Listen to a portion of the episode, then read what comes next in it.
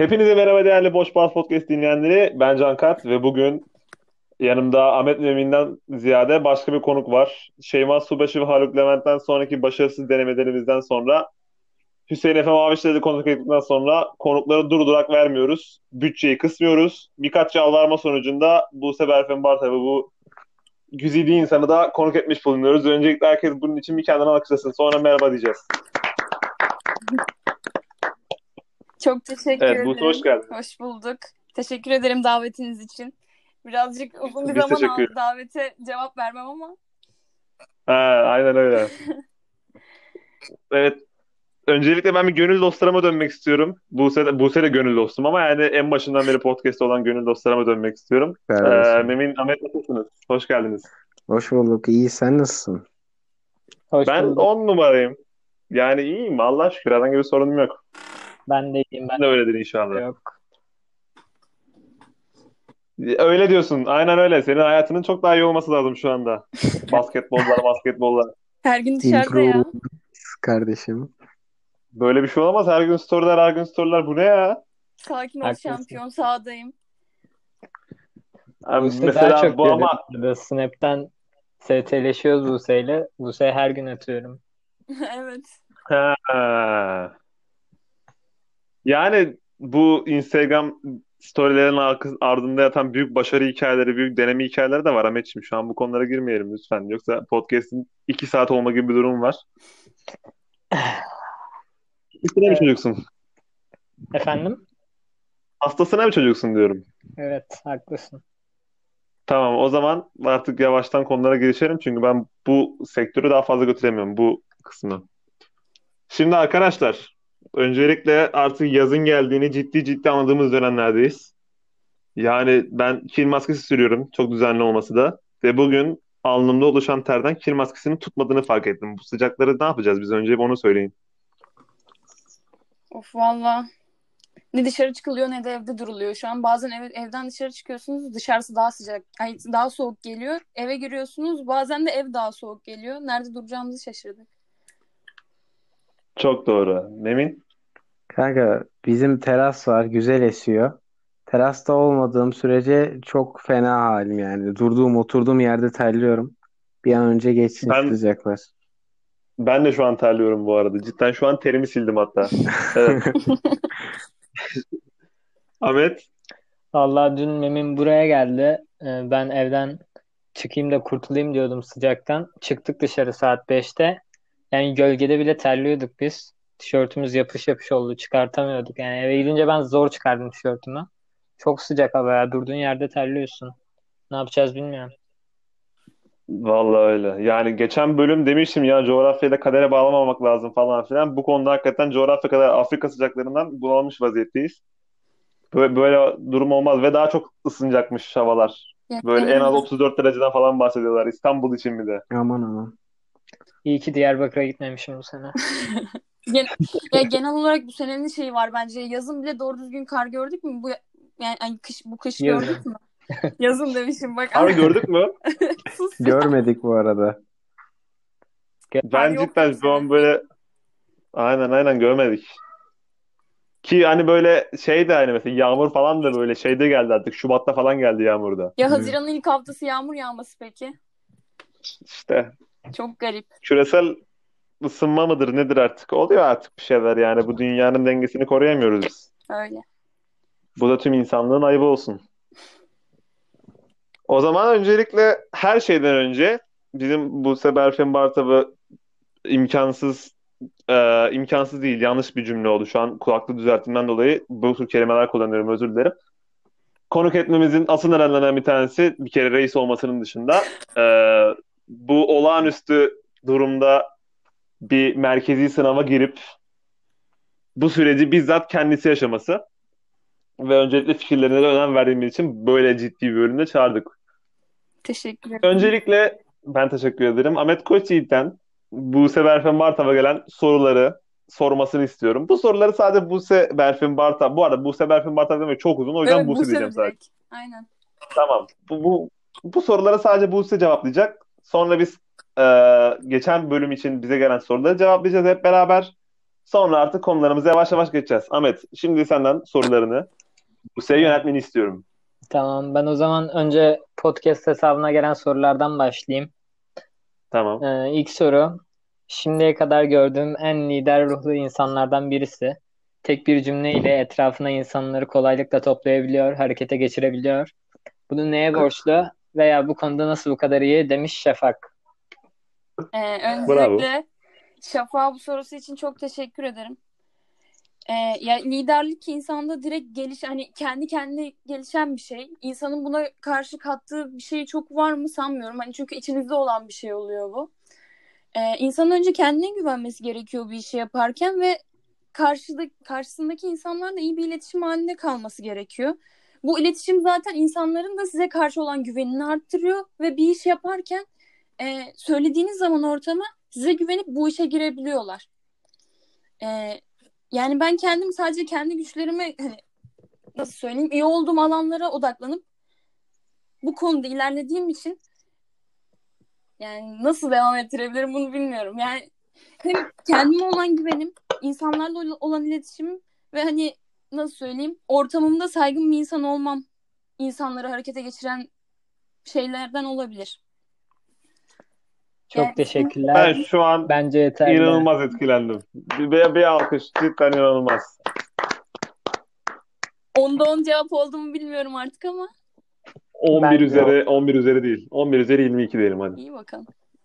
İkinci İyi, soruya güzel. geçiyorum. Bu hayatta Evet. en değer verdiğin şey ve değer vermenin sebebi nedir demiş Abdullah. Hmm. Bu aslında çok geniş kapsamlı bir soru. Hani buna kişi olarak cevap verecek olsak hani her insan için ailesi öncelikli gelir. Ama kendinde çok hani gördüğüm bir değer olarak derseniz hmm, ya saygınlık bence. Ver, yani değer verdiğim ve kaybolmasını istemediğim bir şeydir bence. İnsanlara olan yani insanlar içindeki saygınlığınızı kaybederseniz bir süre sonra kişiliğinizi de kaybetmeye başlıyorsunuz. Böyle diye çok ciddi. Devam. İnanılmaz. İnanılmaz. Diğer sorumuz nasıl çalışmalıyım diye bir soru gelmiş Berkay'dan. YKS Evet. ile alakalı o zaman. Evet. Aynen öyle. Şimdi 11. sınıftan 12. sınıfa geç geçen bir arkadaşım ona göre cevap vereyim. Veya Evet, öylece 11'den, 11'den 12'ye geçen hatta bir soru daha vardı. 2021 tayfa öneriler demiş Büşra. Bu iki soruyu birlikte cevaplamış olursun. Aynen beraber cevaplayayım. Ya öncelikle ben 11'e geçtiğim yazda da şöyle bir fene bakmıştım. Hani dünyanın en saçma şeyi olabilir çünkü unutuyorsunuz. 11'den 12'ye geçtiğimiz yaz aslında bayağı bir önemli oluyor. En yani en az son 100 gün kadar önemli bir süreç bu yaz süreci. Ee, TYT adına önemli işler yapılabilir. İşte matematikte problemler kitapları bitirilebilir. Paragraf kitapları bitirilebilir. Çünkü paragraf ve problemlere bir süre sonra zaman ayıramıyorsunuz. Bu süreçte tabii ki işte fende konular, TYT fen adına konular bitirilebilir. Ama bir yandan da TYT'ye bu kadar önem verirken AYT'nin önemini insanların unutmaması lazım. Yoksa işte okullar açıldığı zaman böyle birden yüklenme yapıldığında hem TYT birden işte TYT'm benim yarım kaldı, işte üstüne 12. sınıf konuları geldi bilmem ne. Bir de e, şu an hani 2021'de girecek olan arkadaşların 11. sınıf ikinci dönemleri kaldırılacak yüksek ihtimalle. Onlara 12. sınıf daha bir ağır gelmeye başlayacak. Çünkü 12. sınıf gerçekten şu an onlar için çok önemli bir süreç olacak. Yani yazlarını TYT adına çok iyi verimli geçirip 12. sınıfa çok bir şey bırakmadan 12. sınıfta da 12. sınıfı halledip üstüne 11. sınıfta birinci dönem gördükleri konuları bitirip denemelerle tamamlamaları gerekiyor bu süreci. Genel olarak böyle bir cevap verebilirim yani. Bence güzel cevap oldu. Evet, gri koç. Güzel insan. Motivasyon konuşması. Çok çok iyi, çok iyi, çok iyi. İnanılmaz. Ahmet o bomba soruyu sormanı istiyorum şimdi senden. Hayır, ondan so- önce bir soru daha var. Hadi Tamam, bakalım. biraz da heyecan kattım biraz Evet. da işin içine. YKS sürecinde psikolojini nasıl ayakta tuttun ya da tutabildin mi demiş Arda. Hmm. Yani yaşadığım yani Arda'ya teşekkür ederim bu arada ve yaşadığım psikolojik süreci az çok o da birazcık biliyor. Ya 11 ben genel olarak rahat bir insanımdır bu sınav konusundadır vesaire işte yok okulda sınav vardır, şu vardır, bu vardır. Hani bu konulara o kadar stres yapan bir insan değilim. Çünkü çocukluğumdan beri zaten bu sürece hazırlandığımı düşünüyorum ben kafa olarak. Yok annem sürekli işte özel okulların bursluluk sınavlarını sokardı vesaire. Bu konularda hani çok rahat geliştim. Liseye geçiş sınavımda da stres yapmadım. Yani bu sene ben YKS sınavlarında da çok şey yapmadım. Psikolojik süreç şöyle. E, siz çalıştığınızın karşılığını bir yere kadar alabiliyorsunuz. Bir yerden sonra alamıyorsunuz. Bu süreçte artık ben yapamıyor muyum kafasına girip insanlar kendilerini düşürüyor. Ben 12. sınıfa ilk başladığımız aylarda e, tabii bizim o zaman Amalfes mevzularımız falan da vardı. Benim kafam çok doluydu. E, TYT üstüne AYT yüklenmesi yapınca yani o 12. sınıf konuları birden basınca acaba yapamayacak mıyım? Mezuna mı kalacağım düşünceleri çok oldu tabii. Ama insan ikisini de bir anda yürütmeye başlayınca işte her şeyi düzene koyunca hani her şey üstüme geliyordan çok nasıl toparlıyor topa, toparlayabilirim diye baktıkça düzene koya koya psikolojisini bir yerde bu konuda hani arkadaş çevresi de çok önemli. Yani çevrenizde stresli kişilerin olmaması lazım. Ki sizin de psikolojiniz, psikolojiniz bozulmasın. Evet. Şimdi Evet. o mükemmel soruya geliyorum. Bizim en beğendiğimiz soru oldu bu. İnanılmaz. Bakalım. Sınava hazırlanma sürecinde kardeşinin seni rahatsız etmesi konusunda ne düşünüyorsun? Ee, kardeşim bu arada diye de eklemiş Sude. Cidden mi? Cidden Boş Kardeşin ver yazdı. hesabına yazmış. Çok iyi. Yani kardeşimin kızı girersek çıkamayız şu an bunun içinden. ya ben genel olarak Ka- kütüphanede çok çalıştığım için eve sadece işte bu karantina sürecinde girdim. Ve bayağı sıkıntılı bir süreç yaşadık kardeşimle. İşte odaya giriyor bana bir şey söyleyecek ama bakıyor ben ders çalışıyorum benim tepkimi ölçüyor o an kızacak mıyım kızmayacak mıyım diye. Kızacak gibiysem direkt abla ben bir şey alacaktım diyor. Gidiyor çok alakasız bir şey alıp çıkıyor odadan ben orada böyle Allah'ım sinir. Kardeşin kaç yaşında? 12 7. sınıfa geçti o şimdi. Aa, onun da bir dakika biz sınava girdiğimizde sanırım o da Aynen yavaş yavaş geliyor onun da yani. ona da başarılar diliyoruz bundan. Kendisine sevgiler saygılar. O zaman Ben da de teşekkür ediyoruz edeceğim. bu soru için. Ben de onu rahatsız edeceğim. ona da çok teşekkür ederiz. O zaman şimdi geçen hafta bize gelen sorulara bakalım. Bu soruları hepimiz cevaplayacağız. Benim canım arkadaşım geleceğin senaristi Azra Acı 4, 5, 6 değil tabi Azra Osman aslında adı. Instagram nick'i. Kardeşim ben gülüş sesleri mi duydum orada? Benden gelmedi. Özür dilerim Yok. Cankat bozdum ciddiyet. Devam. Yo yo hiç, hiç, hiç sıkıntı yapmana gerek yok. Kendisi gülüyordu çok ihtimalle. Şimdi 3 tane soru var. 3 tanesi de böyle cidden bizim geçen sefer yaptığımız bu ikilem sorularına benzemiyor ama yani düşündürecek sorular sizi. Şimdi dünyadaki kötülüklerden sadece bir tanesini silebilecek olsanız bu ne olurdu? Onu sorarak başlayalım. Dünyadaki Kötülüklerden sadece birini sileceksiniz. Bu hangisi? hmm. cinayet olurdu sanırım. Evet, Çok kapsamlı bir şey cevap. böyle genel düşünüyorum ama. Ya, kapsamlı bir cevap oldu. Evet. Memin? Ha, düşünüyorum. Yolsuzluk. Vay. Ahmet? Düşüneyim biraz. Çünkü ben soruyu attım da sana hiç düşünmedim. Soruları daha yeni okuyorum. Ee, Bravo. Daha doğal. tecavüz diyorum ben. Evet. Benim de bu soruyu sorduğumda aklımda cinayet vardı. Bunu da Buse söylemiş oldu. Yani benim de aklımda Ya. cinayet var. Başka bir şey yok. Ama cidden bak çok kapsamlı bir şey. Çünkü mesela kadına şiddet diyeceksin. Kadına şiddetin sonu cinayet. Mesela Evet, çocuğa şey, şiddet diyeceksin. Onun da, Çocuğa şiddetin onun da sonu yolunu cinayet. kapatmış oluyorsun direkt. Heh, aynen öyle. Onun için o. Mantıklı. İkinci soru Azra'nın. Bir şey, bir şey söyleyecekseniz söyleyin. Yok bir şey söylemeyeceğiz. Tamam. Hayatta en önemli bulduğunuz üç duygu. Hmm. Bak inanılmaz sorular soruyor. Evet, Mükemmel çok arkadaş güzel ya. düşündürücü yani. Buradan da ona teşekkür ediyoruz. En başından beri bu programın destekçisi. Ee, üç tane ne ya? Çok bir tane söylemek daha kolaydı. Arkadaşlık. Evet. Saygınlık. Bravo. Ahmet? Ahmet değil, Memin, Memin, Memin. Pardon, özür dilerim. Ha, bu senin dediği gibi saygınlık var kesinlikle. Sonra hmm, sevinç ve hüzün gelsin sonra da. Hüzün. Ahmet, Üçüncüyü bulamadım ya. ilk ikiyi söyle, üçüncüsü gelir illa bir yerden ya. Sevgi, saygı. Üçüncüyü bulamadım. Azim, çalışma, mutluluk. Üçüncü yok bende. Sevgi, saygı, neyse. Tamam. Ben, ben o zaman söylüyorum. Yani sevgi, heyecan, samimiyet diyeyim. Ha, samimiyet olabilir üçüncü evet. Teşekkür ederim. Bak aynen. Ben teşekkür ederim. O zaman son soruyu soruyoruz. Bir insan niye dibe batar ve kendini neden de değersiz hisseder? Hmm. Kardeş biz çok bu yollardan geçtik. O zaman ilk başta Buse cevaplasın.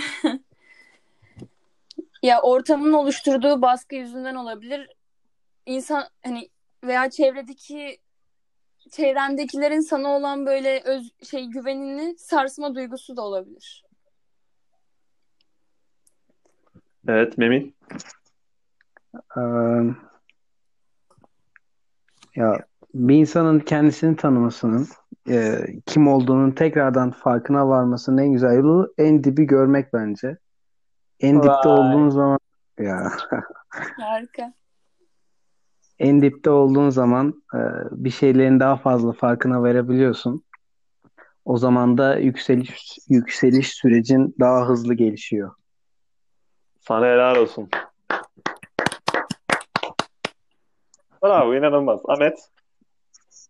Ya bu e, çok şekilde olabilir. Yaşadığı bir olay olur. Çevresinden e, alamadığı güven olur. Yani tek taraflı bir güven olur. Sürekli e, hata yaptığında misal çok yüzüne vurulur bu hatalar falan filan. Ama işte Memin'in de dediği gibi bir kez dibi görünce bu sefer bir daha hiç dibe batmıyorsunuz. E, bu sefer her şeye daha çok dikkat ediyorsunuz. Bu sefer de kendinizi değersiz hissediyorsanız eskiden artık kendinize daha fazla değer vermeye başlıyorsunuz ve kimsenin sizi üzmesine izin vermiyorsunuz. Ben de o yüzden Memin'e katılıyorum bu konuda. Öyle. Hmm. Şimdi ben kendi düşüncelerimi söyleyeceğim. Kendi adım. Bir insan en dibi mesela dibi gördün tamam mı? Onun en dibi olduğunu nasıl bileceksin? Böyle bir durum da var ama mesela ben kendimden iyi bir şey yaptığım ve iyi yaptığımı düşündüğüm bir şeyi eğer benden daha iyi yapan birisi varsa bir kere o kendimi bir değersiz hissettirir bana. Ya da mesela arkadaş ortamında göremediğim saygı olur. Bir insanın bana söylediği bir laf bile kendimi değersiz hissetmemi sağlayabilir. Çünkü duygu çok fazla değişebiliyor. İnsanın düşünceleri çok fazla değişebiliyor ve duygumu ben kontrol edemiyorum şahsen.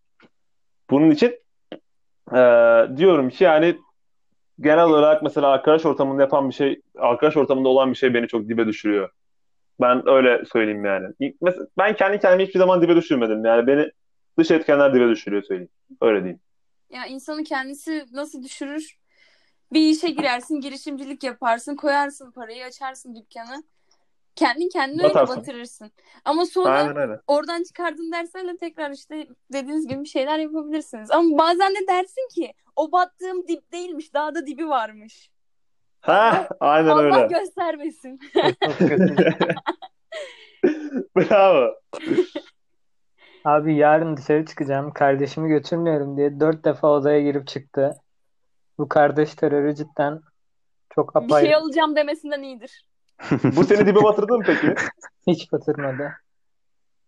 Tebrik ederim. O zaman eee, bu soru sorma seansı da böyle bitti. Soru soran herkese çok teşekkür ederiz. Bir Şimdi alkış, bir alkış, bir alkış. ya alkış, bravo. Hiç mo- mod düşürmek yok. Biz dibe düşmeyen insanlarız. Şimdi o zaman şimdi bunu son defa söyleyeceğim büyük ihtimalle. Bu sefer Berfin Bartav. Evet. Sen 2002 doğumlusun ve bu senenin başında dedin ki ulan senenin sonunda TYT AYT var. Ben zaten belli bir işim var. Geleyim çalışayım. Evet. Sonra çalıştın, çalıştın, çalıştın, çalıştın. Bir yandan inanılmaz hepimizin hayali olan bir şeyi de halletmeye çalıştın. Olmadı. Olmadı, Keroğlu olmadı. En büyük girişimim battı be. Yine- Bak en mesela büyük girişimim. o da dibe düştü ama yükseldi. Tabii ki. alın bunu örnek verin. Bu konuyu konuşmak ister misin bu arada? Bu konuyu konuşalım. Konuşabiliriz. YKS geçsin ondan sonra onu da konuşabiliriz.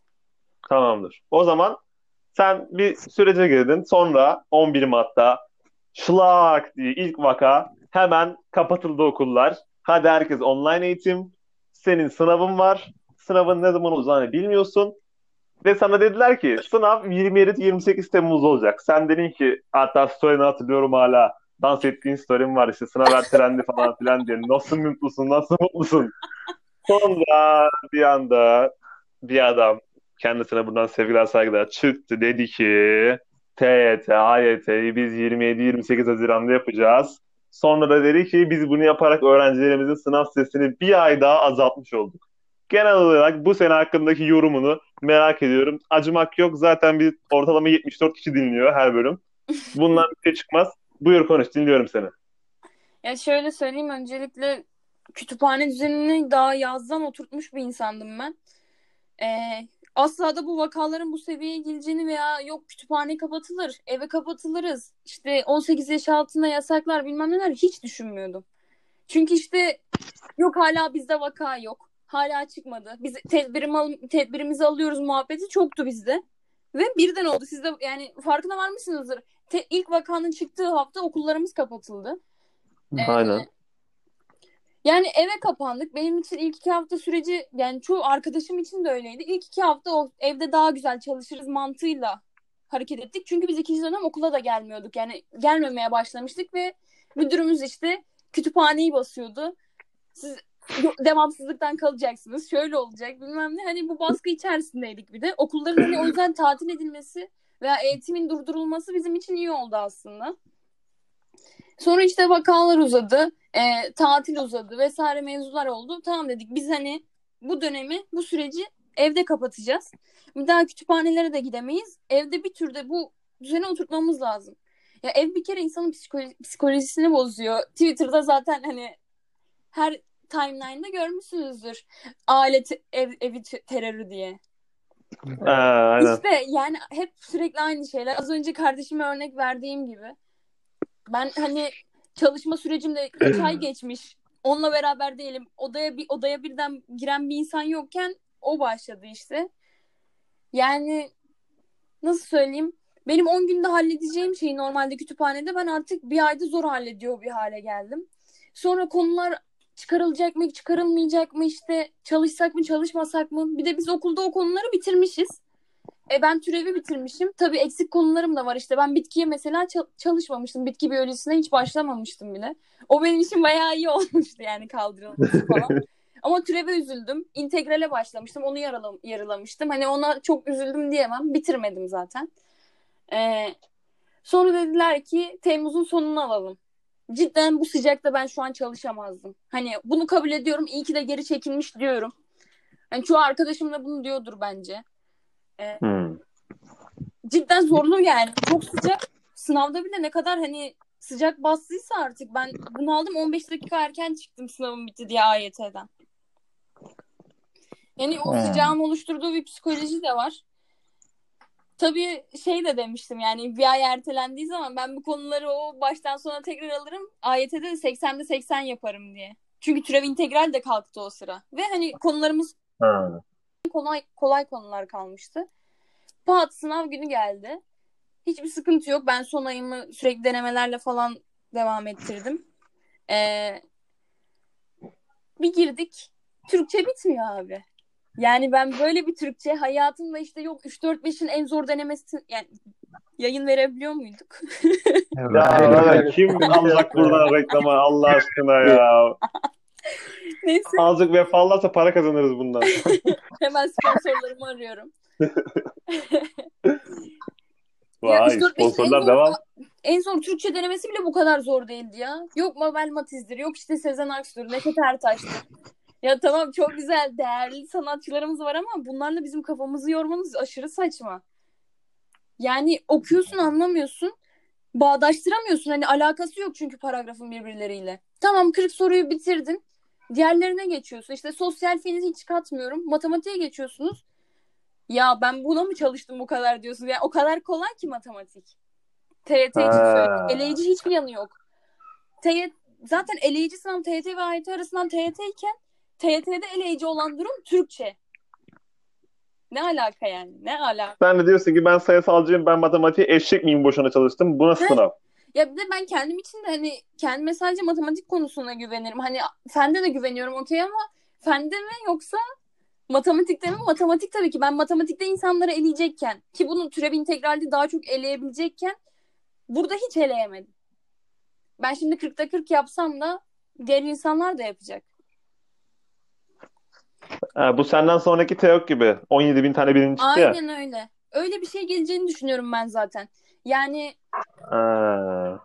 full çeken çok olacak mesela bu sınavda. AYT'ye gelirsek hele zaten matematik inanılmaz kolaydı. Yani normal denemelerde 25'i zor gören yani eşit ağırlıkları kesinlikle ezmiyorum. Sadece arkadaşımla konuştuğum için söyleyeceğim. 25 25 neti zor gören arkadaşım 35 üstü bekliyor şu an matematikte. Maşallah. TYT'de. A- Ne? Te- A- İnanılmaz. Çok konuşmadık bilmiyorum. Ha. Yani Bir şey soracağım koskoca sınavın Hı, söyle. Ee, günde kaç saat çalışıyordun mesela kütüphaneye gittiğinde ya da evde? Ya şöyle bir şey var. Kütüphanede o lanet olası mola sistemi insanı şey yapıyor. Bir saatte bir sürekli insanın çıkısı geliyor. Ama onları falan katmazsak en az 4 saat en fazla da işte 7 yok 8 saat falan çalış çalışıyorumdur. Bravo. Aynen. Ya o şey sistemi çok şey ya. Hani tamam iyi hoş da insanın cidden çıkası geliyor mesela. Bir saatte 15 dakika mola alabiliyorsun. Ya 5 işte- saatte 1 saatlik mola Ya alabiliyorsun. insanın tuvalet ihtiyacı falan da tamam okey olabilir ama yani bir saatte insan sadece tuvalete çıkmıyor. Yok çay içelim, yok şuraya geçelim. Aynen. Ya zaten o kütüphanenin içinde tuvalet var zaten. Onun için mola almaya gerek yok. Aynen. Eskiden yoktu işte. Ha. Yeni yeni Aynen yapalım. Siz de yeni keşfediyorsunuz kütüphaneyi tabii. Aynen aynen. Ben bu sene gittim ilk. Ben Yani gidiyordum. İşte bu sene de bir sınav haftaları gittim. Böyle 2-3 saat kalıyordum. Ahmet'in bir kütüphane kombini var. Ama aklın oynar. Aklın oynar. Ahmet'in İnanılmaz. zaten kombinleri var abi yani. Aklım oynuyor. İyi anlamda mı kötü anlamda mı? Yok iyi iyi.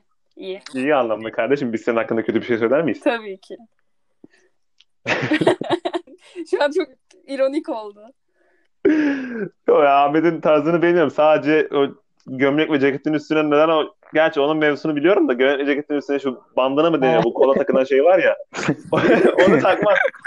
O da faciası kardeşim ya. Bırak görsün insanlar. Vardı onu konuşmasak da olur. Kanka o modadan değildi ama neyse ya. Geçelim. O zaman bu senin TYT hakkında söyleyeceklerin bu kadar mı cidden? Ya AYT için çok katabileceğim bir şey yok. AYT matematiği inanılmaz kolaydı. Sadece bölüm olarak evet zorluklar vardı. İnsanların feni işte edebiyatı falan çok zorlamışlardı. Yani koskoca sınavın eleyici tek noktası TYT Türkçeydi. Ben bu kadar diyorum noktayı koyuyorum. Ya ben o matematik sorusuna bir bakayım dedim. O soruyu yaklaşık iki buçuk dakikada falan çözdüm. Ve zaten TYT 120 soruya Evet. tamam size 165 verdiler sanırım ama yani normalde 100 Ya bir 135 de o dakika var. muhabbet var ya. Bununla alakalı bak- da bir anımı anlatayım. Buyur buyur hemen hemen hemen. Sınavdayız. Sınav anı. TYT işte cumartesi günü girmişiz. Normalde 10-15'te başlıyor sınav. 2 saat 45 dakika sürecek. Saat 1'de öğleden sonra 1'de bitecek sınav. Ben sınav kafasıyla bir an e, saat 10'da başladığımızı düşündüm. 2 saat 45 dakika 12.45'te bitecekmiş gibi geliyor. Bir de dijital Evet. saat yok bizde. Normal ÖSYM'nin saati vardı. E, sonum yani kaç işte 15 geçiyor. 12'yi 15 geçiyor. Benim 15 dakikam kalmış. Ben daha fene yeni geçeceğim. Diyorum ki Allah'ım ben bu Türkçe'ye nasıl döneceğim işte 15 dakikada nasıl hani bitireceğim de turlayacağım hani onu düşünüyorum daha. Turlamayı hani yetiştiremedim de de turlayacağımı düşünüyorum. Buçuğa kadar bitirdim.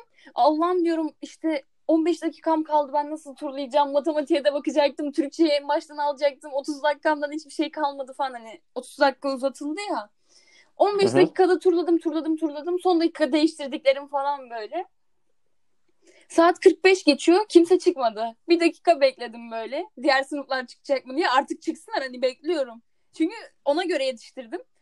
Sonra tahtayla Evet. göz göze geldim. Sınav bitişi 13.00. Allah'ım dedim. Ben senin kulağına tüküreyim. hani 15 dakika daha turladım ama 30 dakikanın rahatlığıyla turlamak var. Bir de 15 dakika kaldı sanarak turlamak var. Tabii. Kendi bir de o mesela. Az önceki Hani sorunun bir- cevabı asıl bu işte. Ha, aynen öyle. Ama o inanılmaz, inanılmaz ya. Direkt bu soruyu mu koysak acaba başla? Tabii. İnsanı batırmak işte soru hatırlamıyorum şu an. teşekkür ederim ama Azrail. Tekrardan teşekkür ederim. Bir daha özelden yazacağım bu yayından sonra bu güzel sorusu için. Peki mesela Eşref Bitlis Lisesi'nde sanırım şu an yanlış hatırlamıyorsam 30 dakika önceden çıkartılmış öğrenciler mesela. Sizde öyle bir şey oldu mu herhangi Ya okulda? bizim okulda olduğunu düşünmüyorum ama evet Twitter'da ben de gördüm. Öyle bir şey olursa Yani- telafisi yapılamayacak bir şey bir de bu. Öğretmenin bir türlü cezalandırılması lazım. Öğrencilere ek puan yapılamaz. Ya haklarla oynanıyor. Ben anlamıyorum. Koskoca okulda bir tek o sınıf mı çıkarılmış? Bir de öyle bir şey de var. Hani kurgu olma Ha, sadece de var.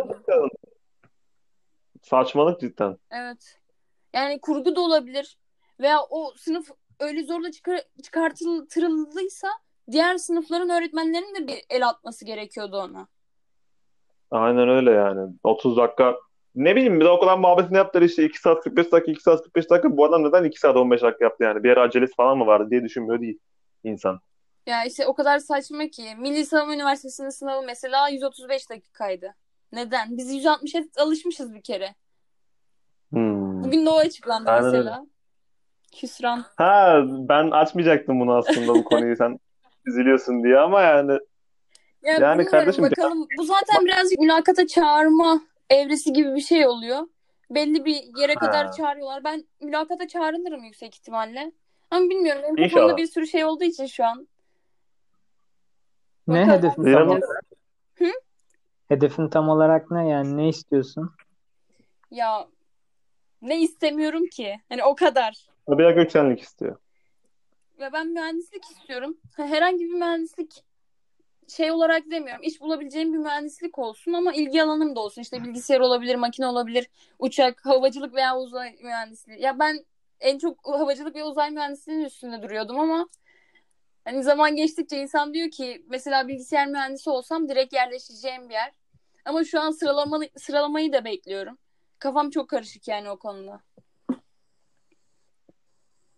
Vay be. Yani inşallah bu korona virüsü dalgası falan bizim zamanımıza kadar biter de daha iki sene var.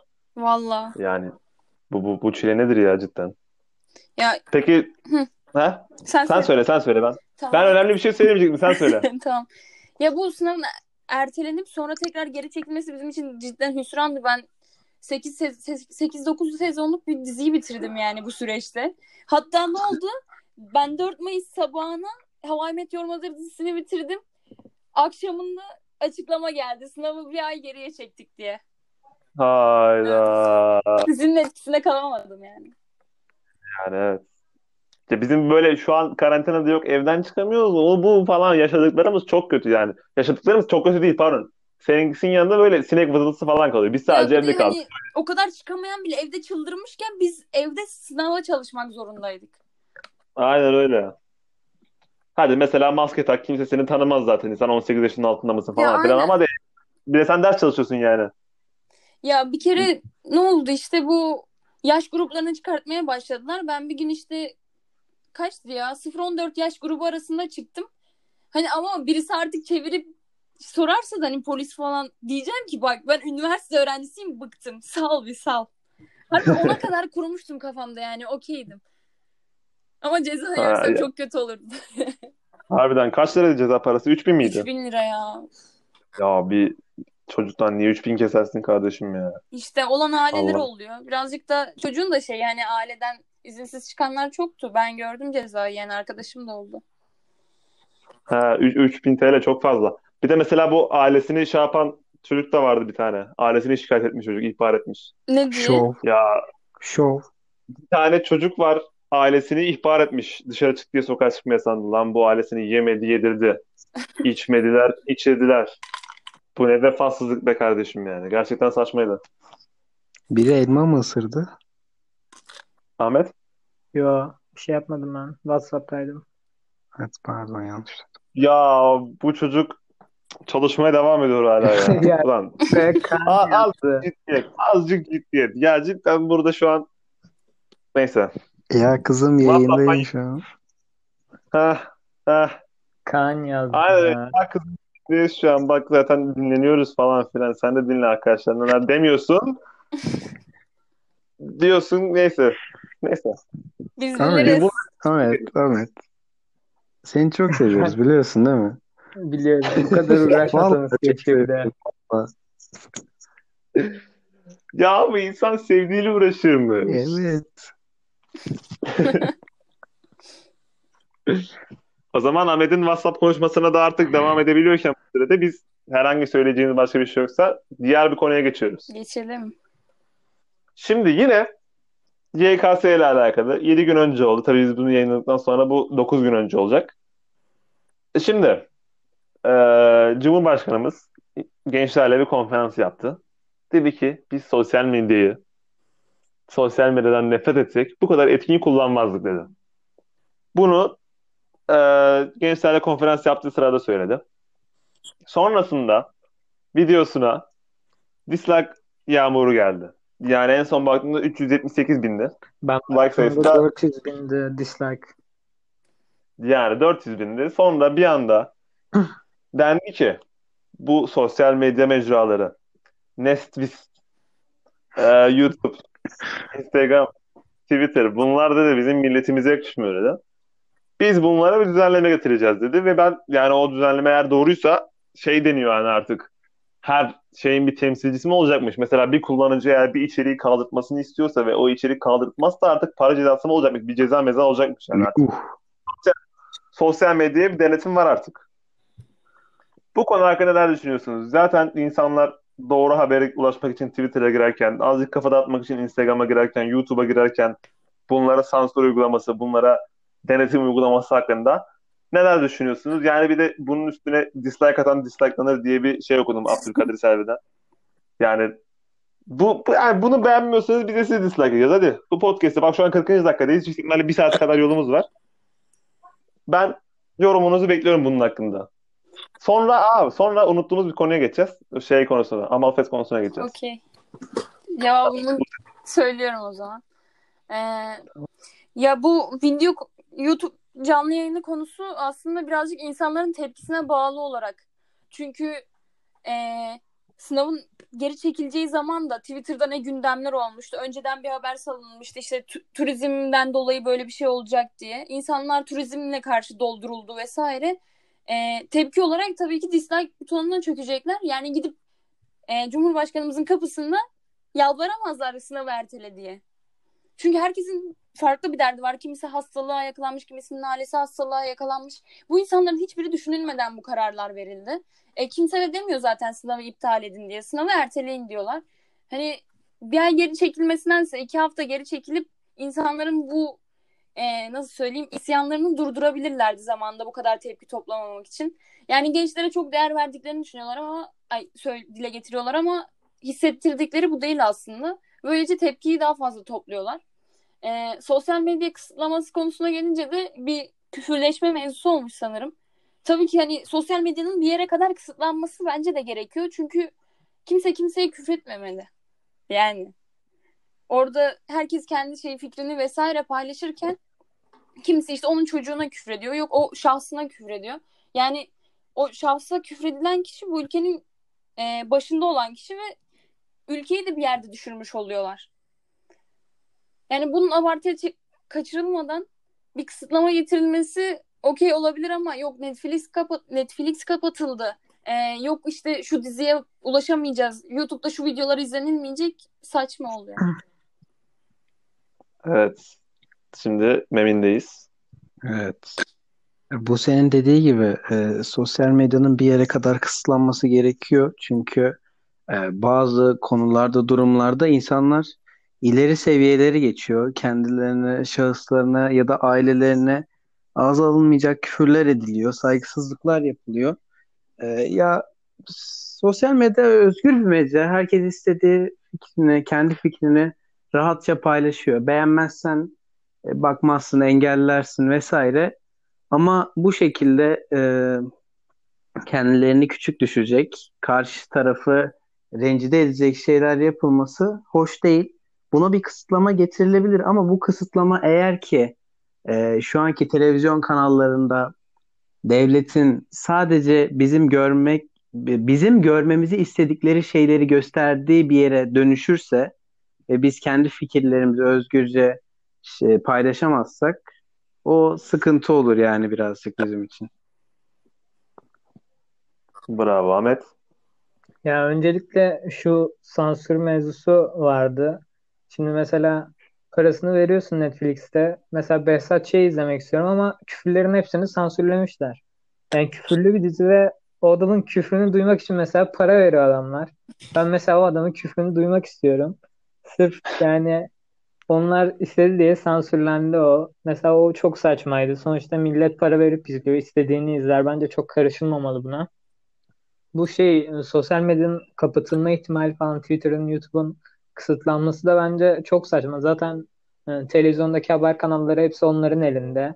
İşte ne isterse yayına koyuyorlar. Ne isterse işte programa konuk alıyorlar. Şunu söylemeyecekler, bunu söylemeyecekler. Hani Muharrem İnce bir yayına çıkmıştı işte. Onu tam konuşturmuyorlardı bile. O muhabbet. Yani bilmiyorum bu gidişe sonumuz ne olacak.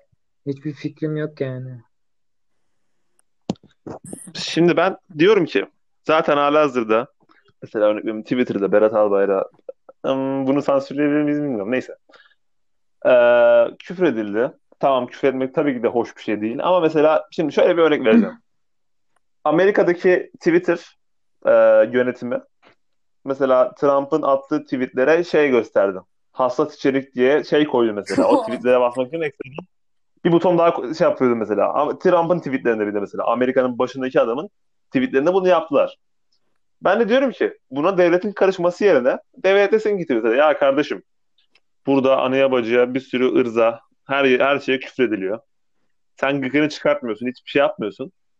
Yani buna bakmak isteyen baksın, bakmak istemeyen de hassas içerik denilsin, kapatılsın. Veya mesela küfür ettiyse mesela onu Twitter'dan şey yap mesela.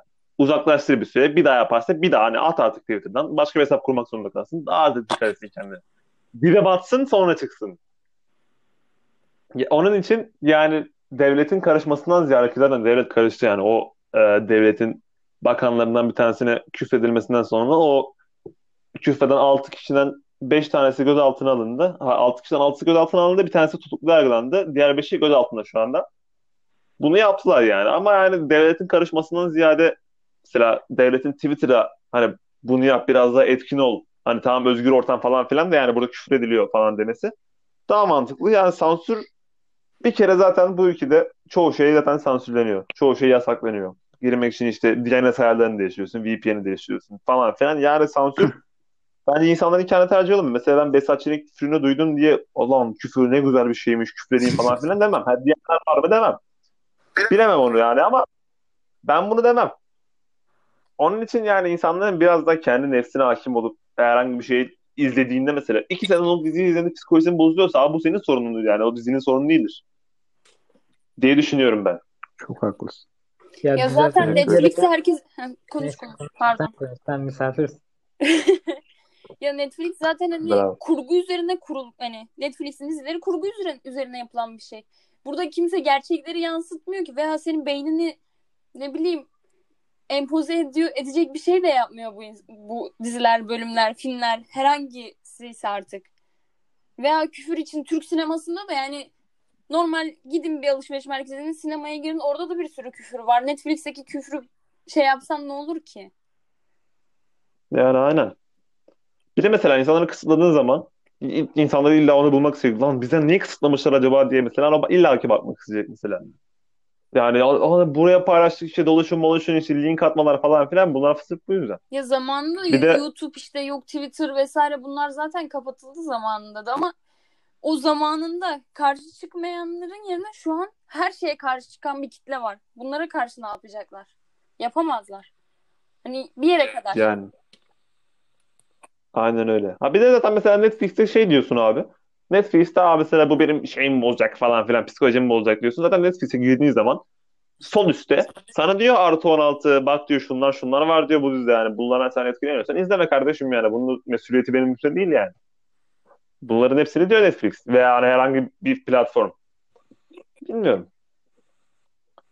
Bu konu böylece bitti mi burada? Bitti galiba. Diyecek bir şeyiniz varsa söyleyin. Yoksa artık o güzel konuya geçelim. Güzel konuya geçeriz birazdan da.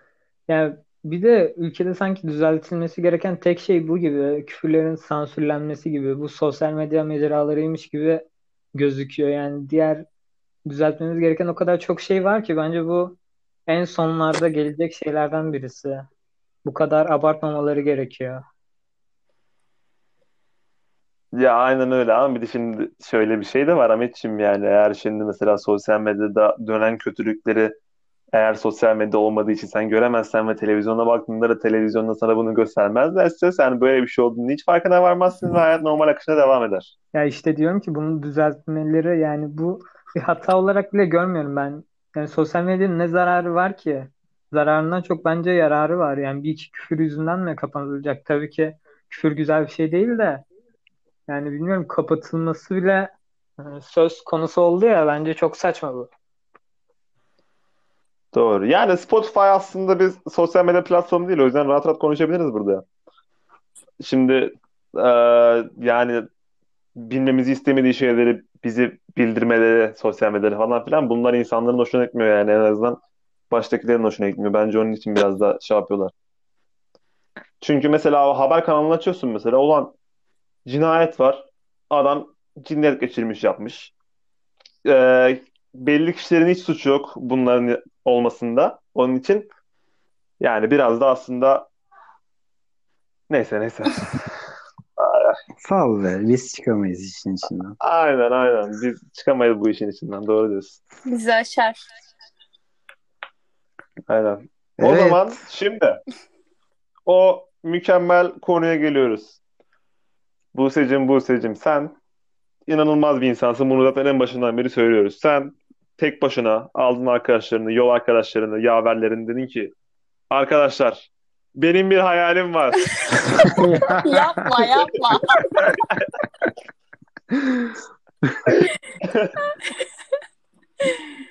Sonra, sonra dedin ki ben dedin eee, bu okulun bir festivali olsun istiyorum dedim.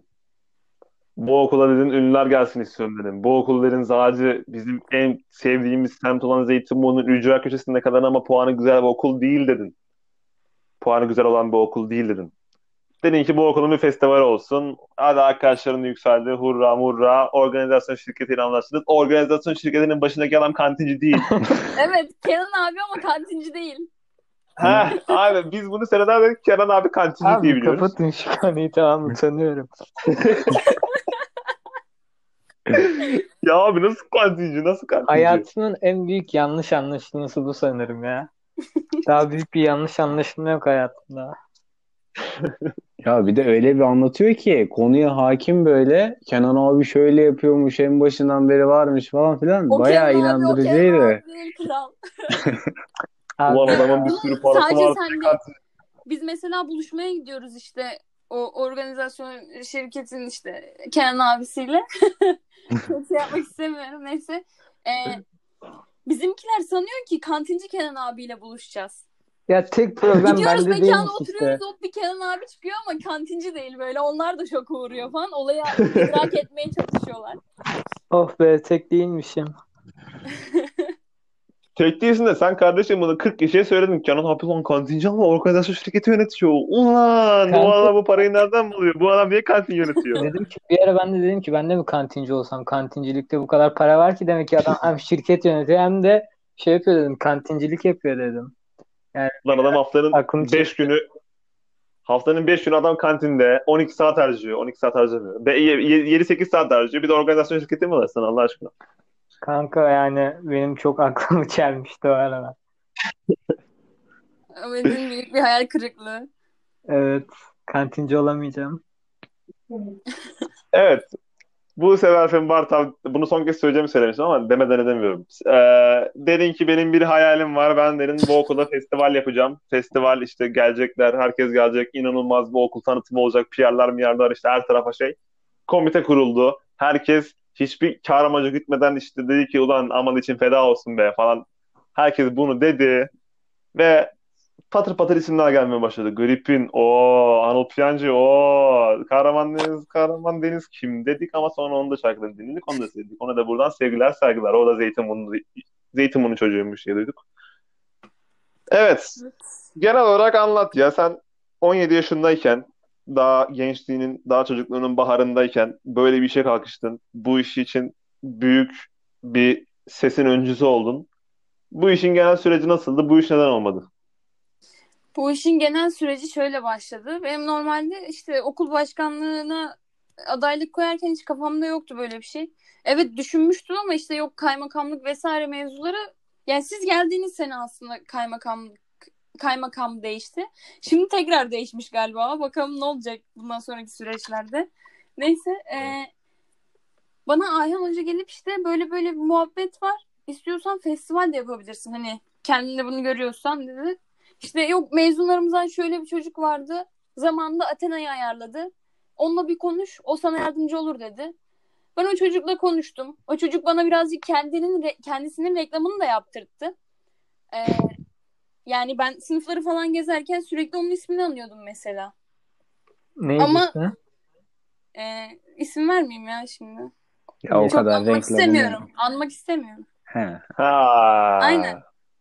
Evet. Ama sorun ki yardım etti mi hiçbir alakası yok. Ben kendi çabalarımla bu sefer başka bir yollara başvurdum.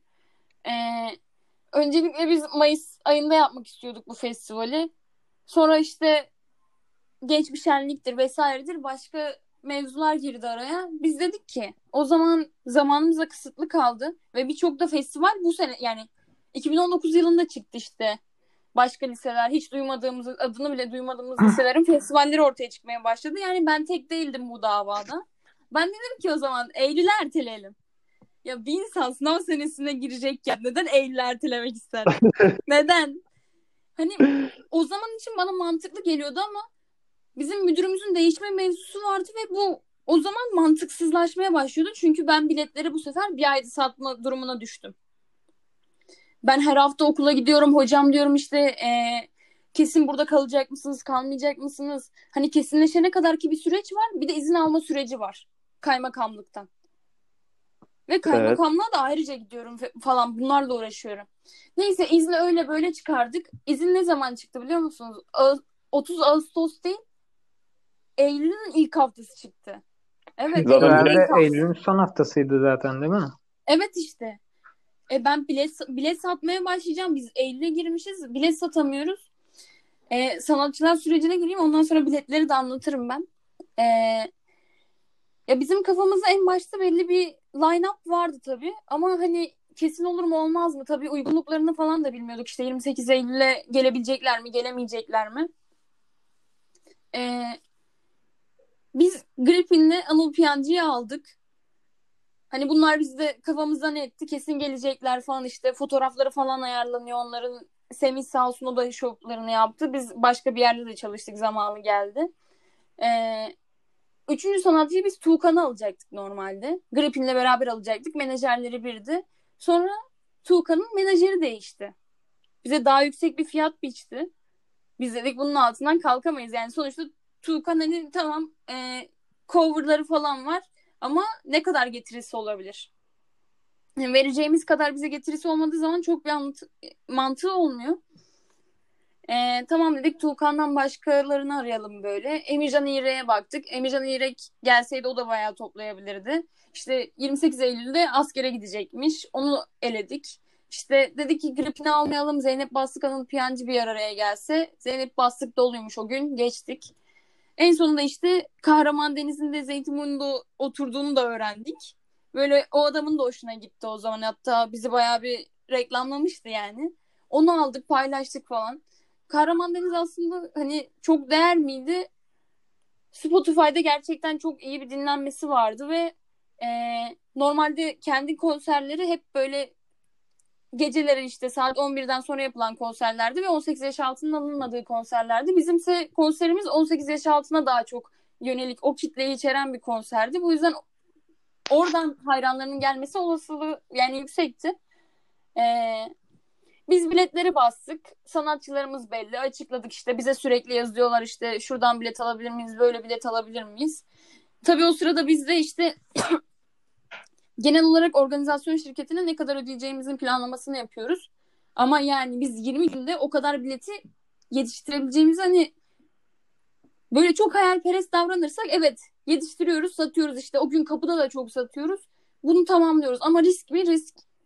Yani biz sonuçta o kadar her yerde hani bir geliri olan insanlar değiliz öğrenciler olarak. Okuldan da katkı almıyoruz bu konuda. Yani almamız da birazcık saçma olurdu zaten. E sponsor buluyoruz tamam ama ne kadar veriyorlar yani bizim orada bir dershaneyi almamız yetmiyor. Bir sürü dershane alıp hani o bahçeyi çok kötü kullanmış olacaktık mesela. Yani görünümü kötü olacaktı. Belki de ben o güne parayı yetiştiremediğim için orada e, sahne bile kurulmayacaktı organizasyon şirketi tarafından yani. Öyle durumlarımız vardı. Yani bir sürü risk çeşitimiz vardı. Yani biz kaç hafta geçti? Bir iki hafta işte biletler için beklettik. Okuldan bile belli bir sayıyı toplayamadık. Biz 400 bilet sür 400 mü daha fazla mı tam hatırlamıyorum. 400 bilet satmıştık. Bunun sadece 100 tanesini okul oluşturmuyordu galiba. Okul bile oluşturmuyordu yani. Ben o zaman tabii hmm. şey kafasına girdim. Ben neden yani ben bu okula hitap mı edemiyorum? İnsanda bir kaygı oluşmaya başlıyor. Tabii komitem de stres yapmaya başladı hani bu konuyu ye- yetmeyecek mi? Okul bile almıyor. E biz başka okullara mı festival yapıyoruz? Yani benim okulum gelip beni desteklemiyorsa, ilk haftadan o biletleri bitirmiyorsa veya işte şuradan da arkadaşım gelecek onu da satacağım ver demiyorsa bu konuda gerçekten bir sıkıntı vardır ve uğraşmaya da gerek yoktur. Bizim iptal sürecimiz de çok sıkıntı, sıkıntılı geçti mesela. Öyle. Ben şeyi iptal süreci nasıl geçti? okuldan sonra mesela toplanıp bu festival hakkında konuşuyorduk işte hangi liselere gideceğiz, hangi gün gideceğiz, oradan temsilciler falan. Bayağı uğraş gösterdin cidden ama olmayınca olmuyor işte. Evet. Ya bir de cidden çok kısıtlı bir süremiz vardı. Eğer bu süre yani en az iki buçuk üç ay olsaydı biz o biletleri çok rahat satardık. Çünkü Zeytinburnu festival görmemiş bir ilçe. Yani görmüş ama bu kadar işte anın yani. bilmem nesidir görmemiş. Evet birazcık hani yol sıkıntısı olan birazcık bir okulumuz var. Belki Marmaray'dan reklam yapıp işte çok farklı semtlere satabilirdik. Ama zamanımız kısıtlıydı. Okulumuzdan da ben yeter, yeterince destek aldığımızı düşünmüyorum. Tam e, story'e paylaşmak festivali kurtarmıyor. Öyle söyleyeyim. Doğru. Ay, ne yapacaksın işte. Evet. Gerçekten üzüldüm şu an. Çok farklı yerlerde olabilirdik. Of düşünsene mesela Beylikdüzü'ndeki adam bile diyor ki lan oğlum Amal Festi. Benim mesela arkadaşımız şey var. var. Ee, Buyur. Biz Amal Festi yapacağız diye okulun ne denir? Ee, ne konumu denir ya? Okulun konumunu ne? düşürmüşüz. Yani okulun ismini düşürmüşüz Amal Festi yapacağız diyerek. Yapacağız ya, demişiz kardeşim. yapmamışız ya. Bununla da çok Özür reklam dileriz. yapıldı ve çok e, nasıl söyleyeyim prim kasıldı mesela. İnsanların Aynen kafaları çelindi. Bir şeyler toplandı. Yani hayal hayal yani bunlar Aynen. hepsi bizim bir hayalimiz Benim bir var falan. vardı olmadı yani. Ama önemli olan bu hayalinin olamayacağını kabul etmek. Yenilgiyi kabul etmek. Aynen. Bir baktıktan sonra tekrardan yukarı çıkabilmek. Bazıları hala bahane bulmaya devam edil- edebiliyor mesela bu konularda. Herhalde ben hani kabul işte. ediyorum. Evet keşke zamanında ben bu festivali iptal etmeyi göze alsaydım. Hani işte yok Mayıs döneminde yapamadık diye iptal edebilirdim. Müdür gitmiyor. Hani gidecek mi gitmeyecek mi belli değil. O süreçte de iptal edebilirdim. Yani çünkü 20, 28 Eylül'de bizim konserimiz var. Biz daha izni benim elime izin birinde geçiyor. 1 Eylül'de mi 2 Eylül'de mi ne geçiyor? İptal edebilirdim. O noktalarda ben daha çok ısrarcı davrandığım için zaten bu kadar geç iptal oldu. Ve bu süreçte gerçekten biz çok yıprandık ya. Yorulduk yani. Belki de şu an Zeytinburnu İstanbul'un en ihtişamlı konserlerden bir tanesini sen yapılabildin. Yani Tabii evet ki. tamam biz bir Metallica getiremedik falan. Ya da Red Hot Chili Peppers falan getiremedik ama yani kardeşim Anıl Piyancı'da yani milyonlar dinleniyor yani. Öyle ya. İtibar düşürmek Allah aşkına bak benim çok rahat 5 arkadaşım bu Anıl Piyancı şey paylaştı yani story paylaştı yani konser şeyi 28 Eylül ADM Mercan'ın listesi bak 5 arkadaşım ne diye battı. O kanka Adile Mermancı mı lan ne alaka Adile Mermancı falan filan dedim kardeşim arkana yaslan. Ha, olmadı. Ya bizim Yani okul için canımız- gerçekten şok olunacak bir şeydi hani o sanatçı kadrosu. Kimse beklemiyordu. Kimse festivalin yapılacağını beklemiyorken o sanatçılar hiç beklenmiyordu. Ben şey söyledim bu 2014'te yapılan festivalde bir tane grup işte okulun kurduğu bir tane grup okul öğrencilerinin kurduğu bir tane grup onu çağıracaksınız falan zannediyordum. Ulan bir anda geldi Griffin bir anda geldi Anıl Piyancı dedim ne oluyor? Biz bu parayı nereden bulduk? Sonra işte bulamadık. Öyle ya. Öyle bir. O zaman böyle mi? Başka ekleyeceğim bir şey var mı? Vallahi sizin soracağınız bir şeyler varsa. Yani ben soru sormayacağım. Sadece bu, bu çaban için çok teşekkür ederim diyeceğim. Ben teşekkür Gerçekten. ederim. Aynen bak bir saat dört dakikada konuşuyoruz. Full enerji konuştum. Bu arada birisi sana kulaklığını çıkardı. Neyse ses gidiyor. Her neyse. Ee, bir saat dört dakika boyunca full enerji konuştuğun için de teşekkür ederiz. Bu programa katılıp bize seyret verdiğin için de teşekkür ederiz. Her şey için teşekkür ederiz. Asıl ben teşekkür ederim. Rica ederim. O zaman bu bölümün de burada sonuna geliyoruz. Kendinize iyi bakın. Bu tekrardan teşekkürler. Hoşça kalın. Bir alkış.